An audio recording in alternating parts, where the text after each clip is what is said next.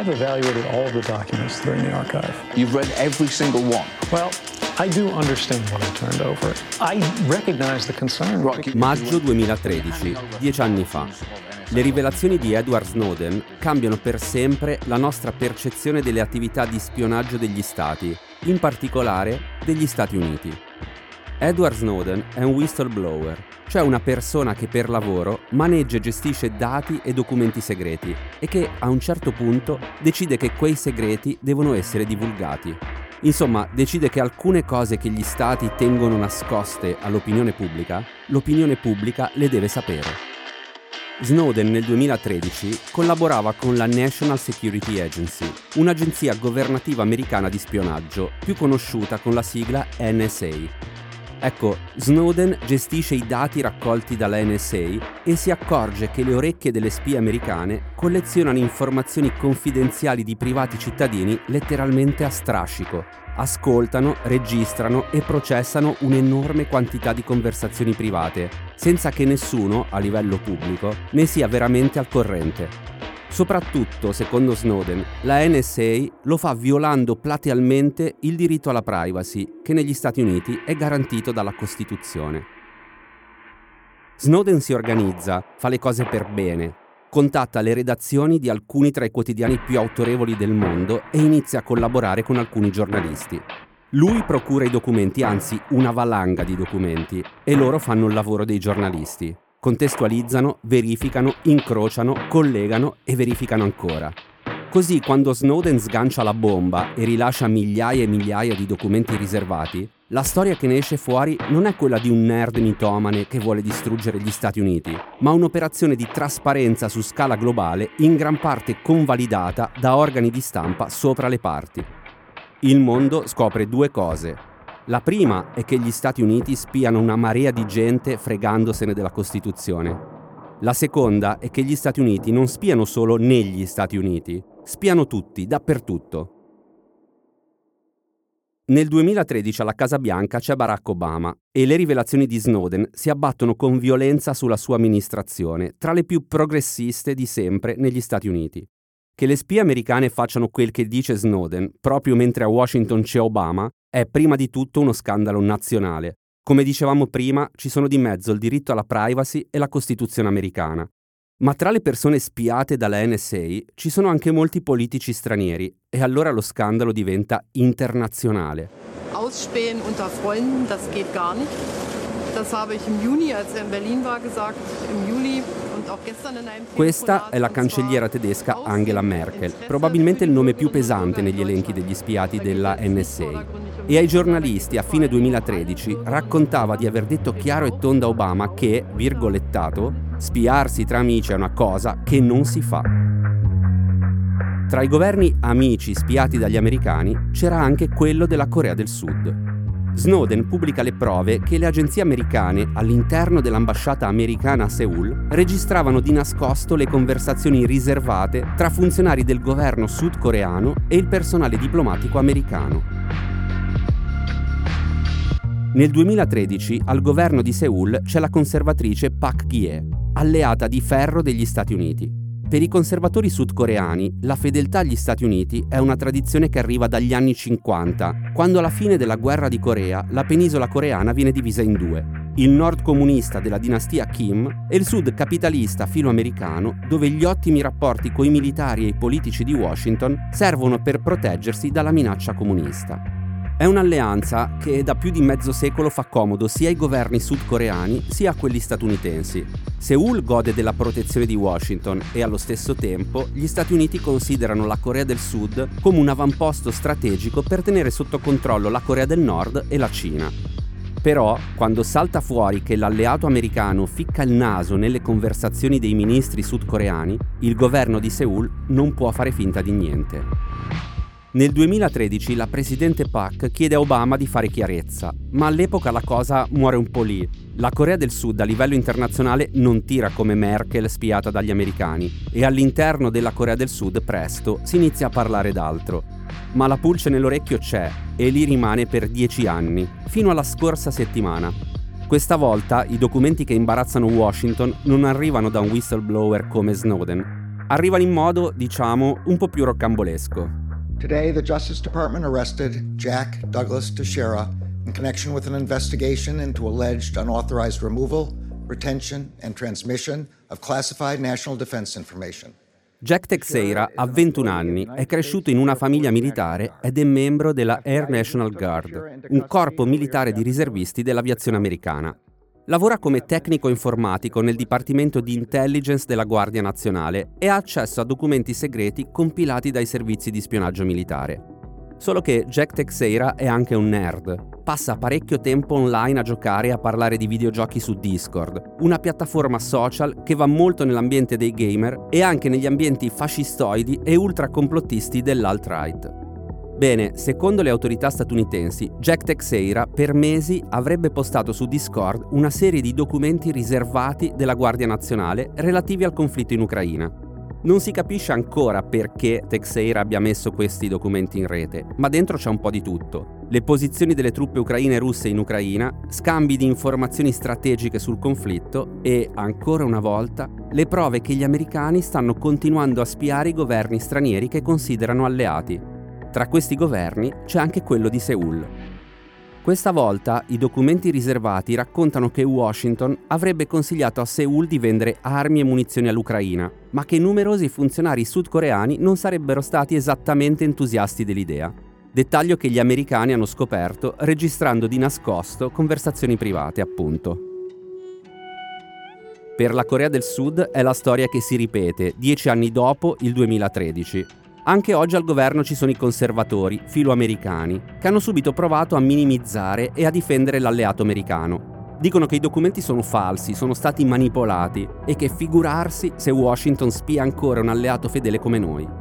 Per l'opposizione, cioè per i progressisti, le rivelazioni involontarie di Texeira raccontano invece sempre la solita storia quella di un paese sdraiato di fronte agli amici americani che la propria politica estera se la fa fare da Washington e che pur davanti all'evidenza non vuole trovare la forza di sganciarsi anche solo un pochino dalla sfera di influenza degli Stati Uniti. Questo scontro tra conservatori e progressisti sudcoreani su come gestire l'amico americano non è una novità è la costante di un paese che, volente o nolente, da 70 anni, deve fare i conti coi pro e i contro di essere uno stretto alleato degli americani in Asia orientale. Sono Simone Pieranni e questo è Altri Orienti, un podcast di Cora Media. Ogni settimana vi raccontiamo cosa succede in Asia e come cambia un continente che determinerà anche il nostro futuro.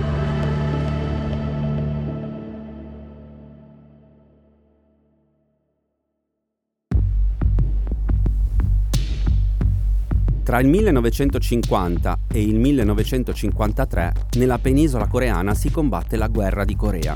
Sono gli strascichi della fine della seconda guerra mondiale e l'inizio della divisione del mondo in blocchi, da una parte i filo sovietici, dall'altra i filo americani.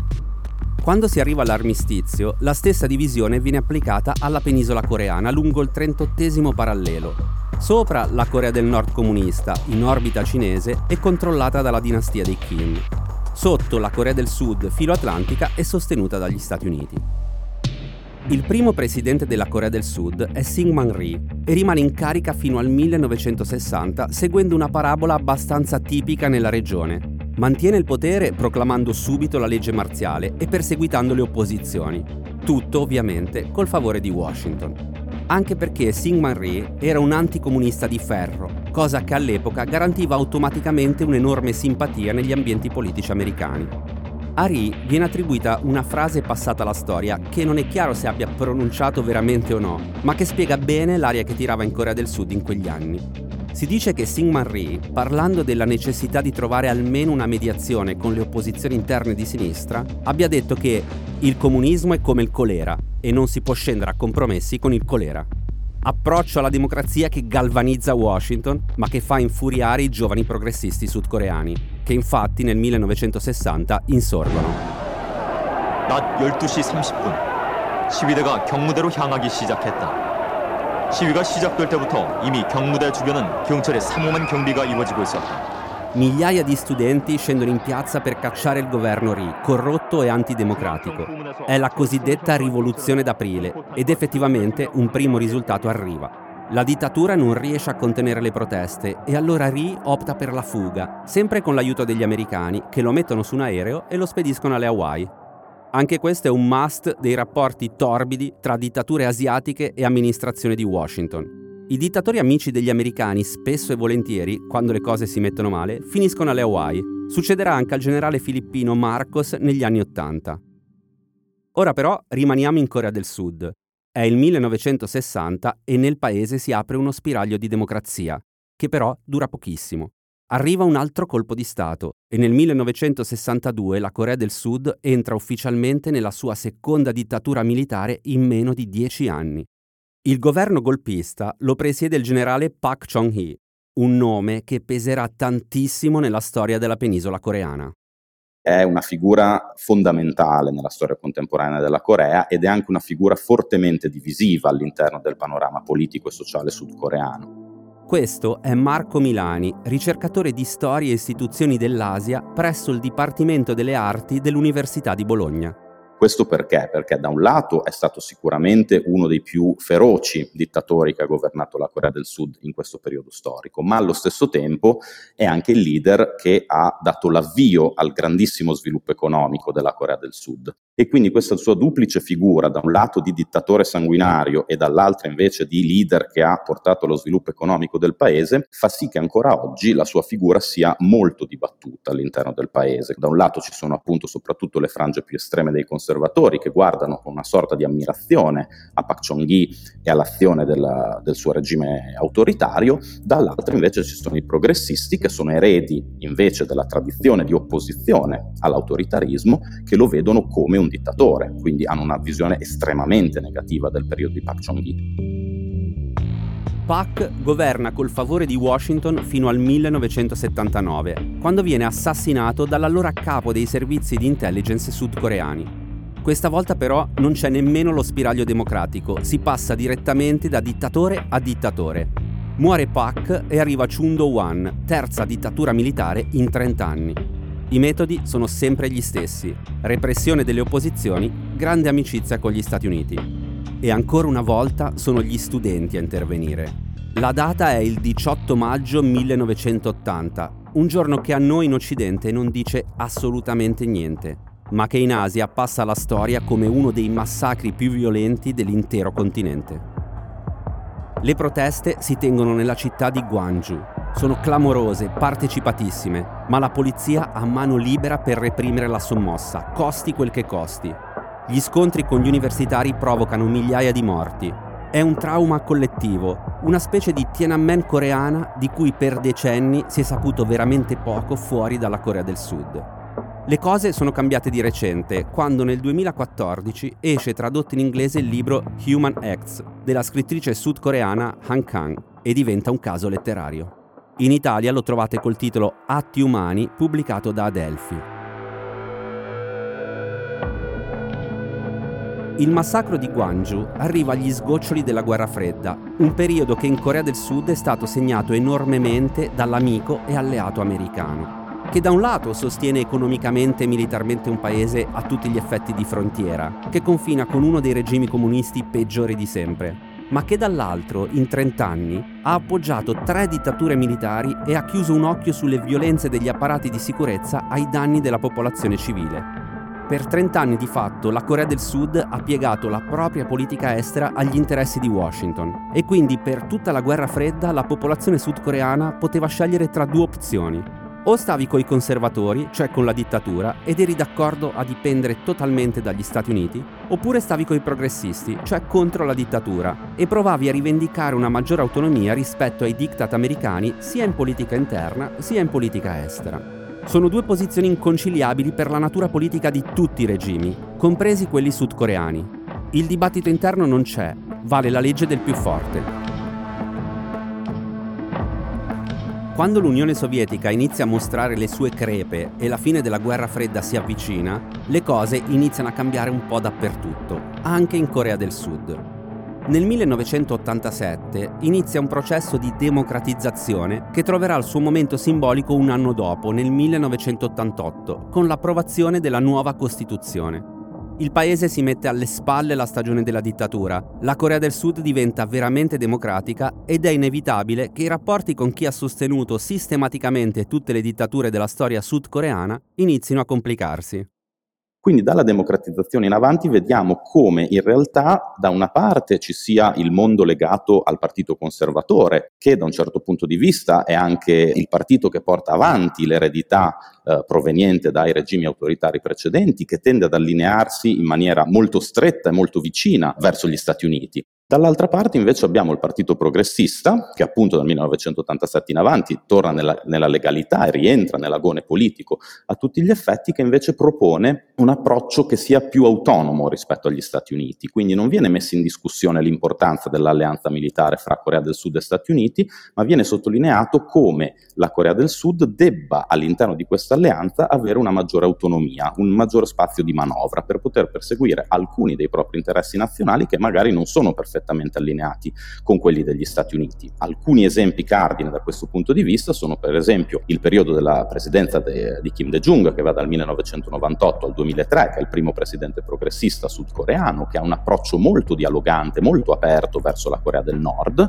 mentre gli Stati Uniti sono fautori di una linea decisamente più dura da questo punto di vista. Un altro esempio molto importante è quello del successore del presidente Kim Dae-jung, che è il presidente Nomu Yon, che sta in carica tra il 2003 e il 2008, il quale ipotizza per il paese proprio un ruolo più autonomo, non solo verso la Corea del Nord, ma in generale nella regione. Quindi la Corea del Sud deve essere un'alleata degli Stati Uniti, sì, ma allo stesso tempo deve poter avere una politica estera che sia più bilanciata, più autonoma e ovviamente da questo punto di vista inizia ad entrare in gioco anche l'importante relazione che la Corea del Sud ha con la Cina. Nel 2013, per la prima volta nella sua storia, la Corea del Sud elegge una donna alla presidenza. È Park Gie, che non solo è una conservatrice, ma è soprattutto la figlia del dittatore Pak. Per lei hanno votato non pochi nostalgici di quel regime, così duro contro sindacati, lavoratori e studenti e così amico degli Stati Uniti. Quasi a metà del suo mandato, Pak propone una riforma costituzionale. In Corea del Sud un presidente può rimanere in carica solo per un mandato di 5 anni e non può candidarsi per un secondo mandato. Pak vuole aumentare il limite a due mandati. Dice che è una questione di stabilità, Serve più tempo per garantire una migliore tenuta dei governi democraticamente eletti. Per l'opposizione invece la proposta di Pak è una forzatura antidemocratica. Ancora una volta la società civile sudcoreana si mobilita. Poi, e siamo nel 2016, esplode uno scandalo clamoroso che investe in pieno la presidente in persona. The public outrage came after Pak admitted last week that she had sought the advice of a longtime friend, Choi Soon-chi, when drafting speeches. A South Korean broadcaster has alleged Choi, who has no position in government, was also given access to confidential government documents. La vera protagonista di questa vicenda si chiama Choi Song-seil. Non è una politica, non si è mai candidata, ma si scopre che per anni ha avuto un peso enorme nei processi decisionali della presidenza sudcoreana. La stampa locale la descrive come una sciamana, una Rasputin coreana, e in effetti l'immaginario è quello. Come il santone mistico della Russia imperiale, anche Choi Son-seil si dice traffichi con il soprannaturale, che è un po' la specialità di famiglia. Allora, fissiamo prima le parentele. Da una parte abbiamo i Pak, il padre dittatore, la figlia presidente.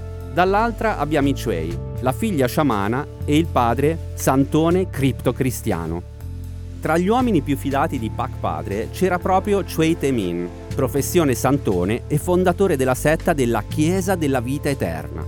Il curriculum del santone Choi meriterebbe una puntata a parte. Ex poliziotto, poi monaco buddista, infine convertito al cattolicesimo, sei mogli e svariate accuse di corruzione. Passa alla storia come uno tra i più feroci consiglieri del dittatore Pak e quando il generale viene assassinato nel 1979, il santone diventa una sorta di figura genitoriale per la figlia di Pak. Nel 1979 la futura presidente sudcoreana ha 27 anni. La madre era morta da 5 anni e con l'assassinio del padre l'unica cosa che somiglia a una famiglia sono il santone Choi Tae-min e sua figlia Choi Son-seil, di qualche anno più giovane. I rapporti tra Pak figlia e il santone Choi si fanno sempre più stretti. C'è chi dice si sia trattato solo di un rapporto maestro-discepolo e chi invece ipotizza ci possa essere stato qualcosa di più. In un cablo pubblicato da Wikileaks si legge che in una conversazione riservata tra funzionari sudcoreani, registrata di nascosto nell'ambasciata americana di Seoul, uno dice all'altro che Choi controlla il corpo e la mente di Pak. La torbidità dei rapporti tra Choi padre e Pak figlia ci interessa fino a un certo punto, perché nel 1994 il santone muore e la stretta vera tra le due famiglie arriva con l'ingresso di Choi Sonsei nel cerchio magico di Pak figlia.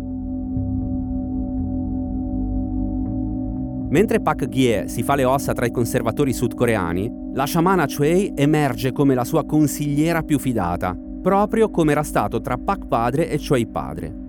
Nel 2012 Choi finisce invischiata in un primo scandalo, quando la stampa locale inizia a indagare su operazioni immobiliari di lusso con cui la sciamana avrebbe accumulato una ricchezza considerevole nascosta al fisco sudcoreano. Poi nel 2013 viene eletta la presidente Pak e qualche anno dopo esplode lo scandalo vero. Siamo nel 2016 e una serie di testate giornalistiche sudcoreane portano avanti delle inchieste indipendenti che a un certo punto convergono tutte sulla sciamana Choi. Ad esempio, si scopre che Choi aveva scritto di suo pugno alcuni discorsi ufficiali della presidente Park e che negli anni avrebbe sostanzialmente pilotato le decisioni della presidenza sudcoreana in materia di politica interna e commerciale, favorendo alcune aziende amiche e ammassando enormi quantità di denaro proprio grazie ai rapporti privilegiati con la presidente. A questo punto, alle opposizioni e alla società civile sudcoreana non rimane che unire i puntini. La Corea del Sud è governata dalla figlia di un dittatore sanguinario che oltretutto è una presidente fantoccio nelle mani di una sciamana figlia di un santone pazzo. Ecco, i motivi per scendere in piazza non mancano.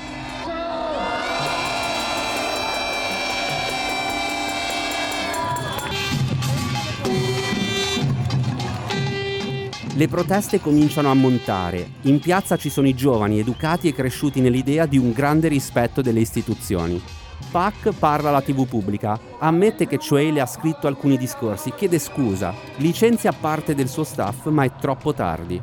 Gli studenti in massa scendono in strada, è l'ottobre del 2016 e centinaia di migliaia di persone bloccano le principali città della Corea del Sud.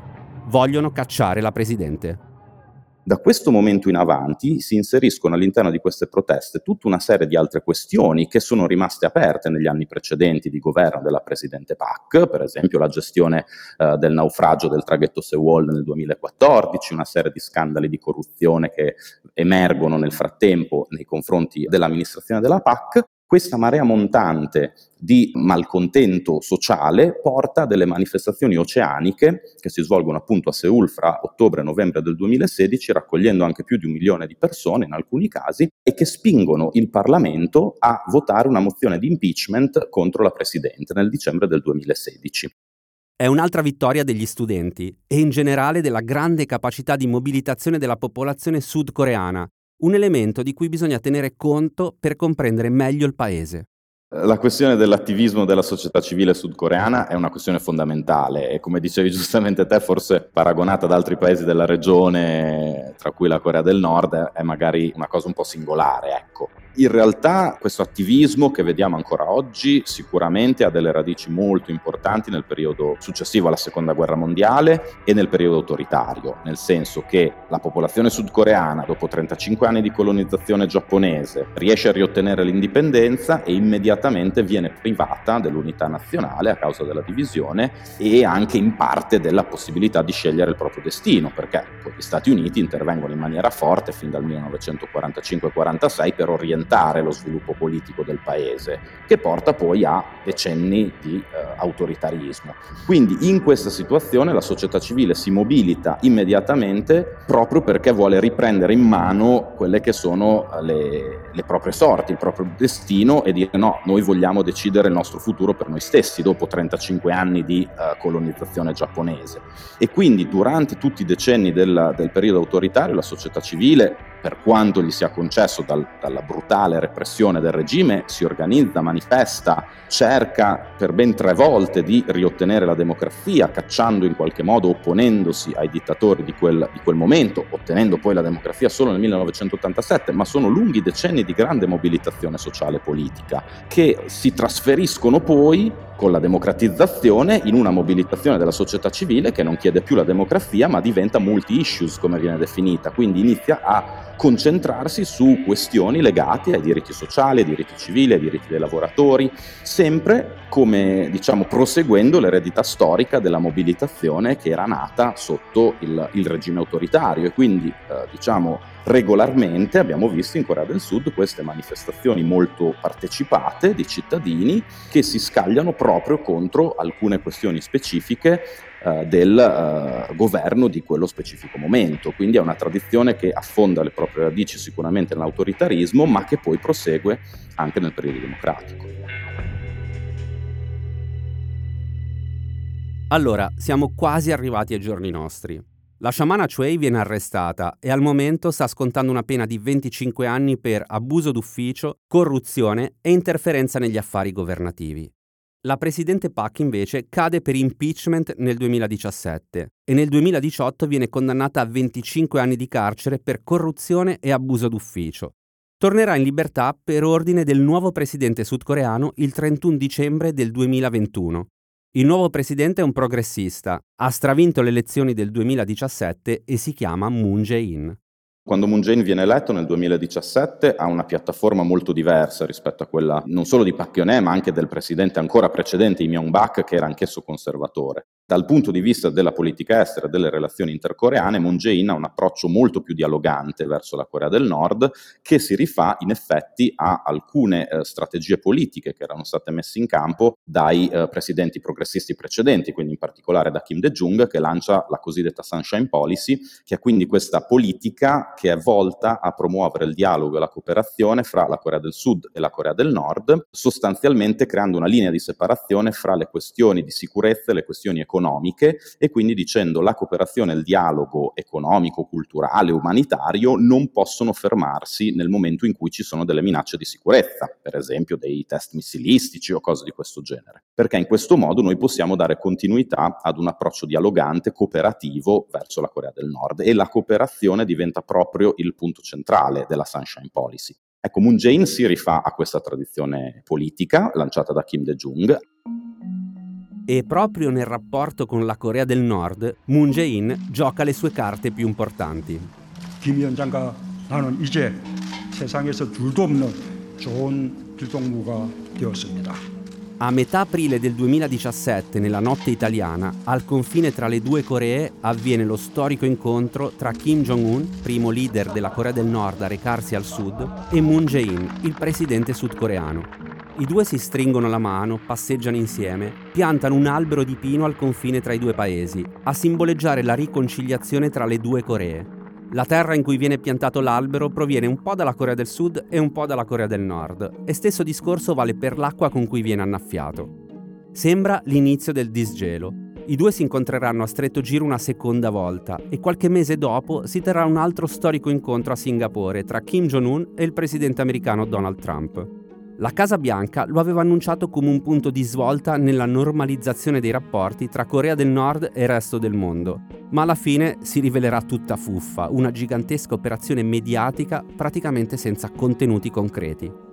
Per il presidente Moon, che tanto aveva scommesso sul riavvicinamento delle due Coree, il fallimento della sua strategia ha un effetto boomerang l'opinione pubblica più conservatrice inizia ad accusarlo di essere stato troppo morbido con la dittatura di Kim, di essersi mostrato molle e di non aver ottenuto niente. E a questo punto anche il suo approccio lievemente meno inginocchiato nei confronti degli Stati Uniti, per la parte più filoamericana dell'opinione pubblica sudcoreana, diventa materiale per contestare il presidente progressista.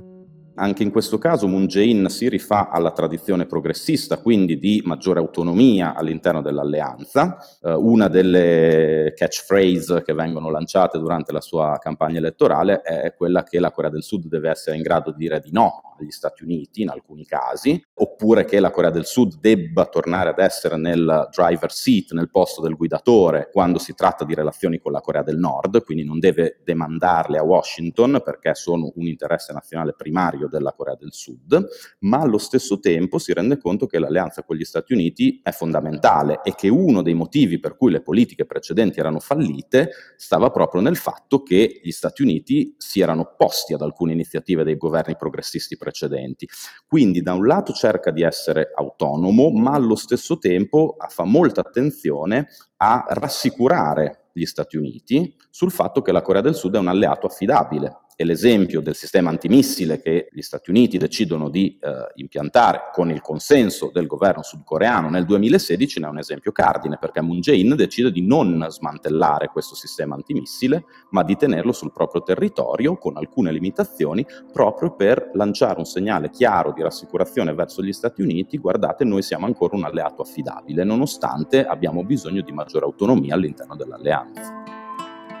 Nella Corea del Sud moderna l'alternanza democratica funziona e infatti nel 2022 gli elettori mandano a casa i progressisti e riportano a Seul i conservatori. Bene, nella campagna elettorale dello scorso anno le questioni di politica eh, estera e di relazioni intercoreane, quindi con la Corea del Nord, hanno avuto un peso decisamente molto inferiore rispetto alle questioni di politica interna. Quindi eh, diciamo che da questo punto di vista questa divisione che esiste fra progressisti e conservatori sulla politica estera non è stato il fattore determinante nelle elezioni dello scorso anno. In altre elezioni precedenti è stato più determinante, lo scorso anno no. C'erano questioni di politica interna molto rilevanti, per esempio la gestione della ripresa economica e sociale del paese dopo il biennio del Covid è stata una delle, delle questioni più importanti, gli enormi problemi per esempio legati al mercato immobiliare, soprattutto a Seoul ma in tutto il paese, questa è stata un'altra questione centrale. Alcune questioni di taglio sociale legate ai diritti di alcuni gruppi importanti eh, all'interno del paese è stata un'altra questione molto importante. La politica estera è entrata ma in maniera minore per decidere appunto l'esito finale delle elezioni. Quindi da questo punto di vista l'anno scorso non è stato un anno in cui la politica estera e la Corea del Nord hanno cambiato il volto delle elezioni. Quello che sta dicendo Marco Milani è un aspetto centrale per capire non solo la Corea del Sud, ma in generale tutte le democrazie asiatiche.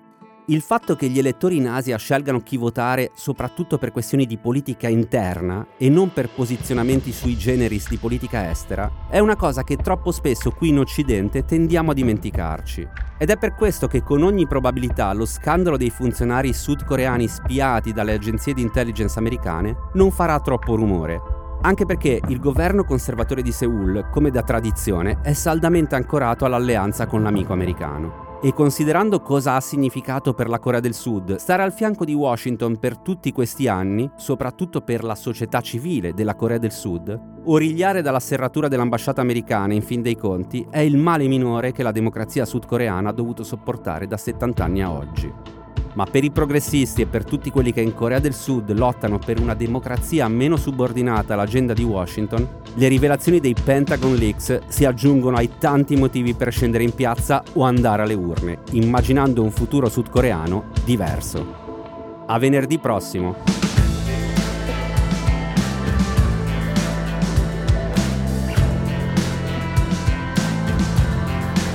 Altri Orienti è un podcast di Cora News prodotto da Cora Media, scritto da Simone Pieranni e Matteo Miavaldi. La cura editoriale è di Francesca Milano. La supervisione del suono e della musica è di Luca Micheli. La post-produzione e il montaggio sono di Daniele Marinello. Il producer è Alex Peverengo. Le fonti dei contributi audio sono indicate nella sinossi.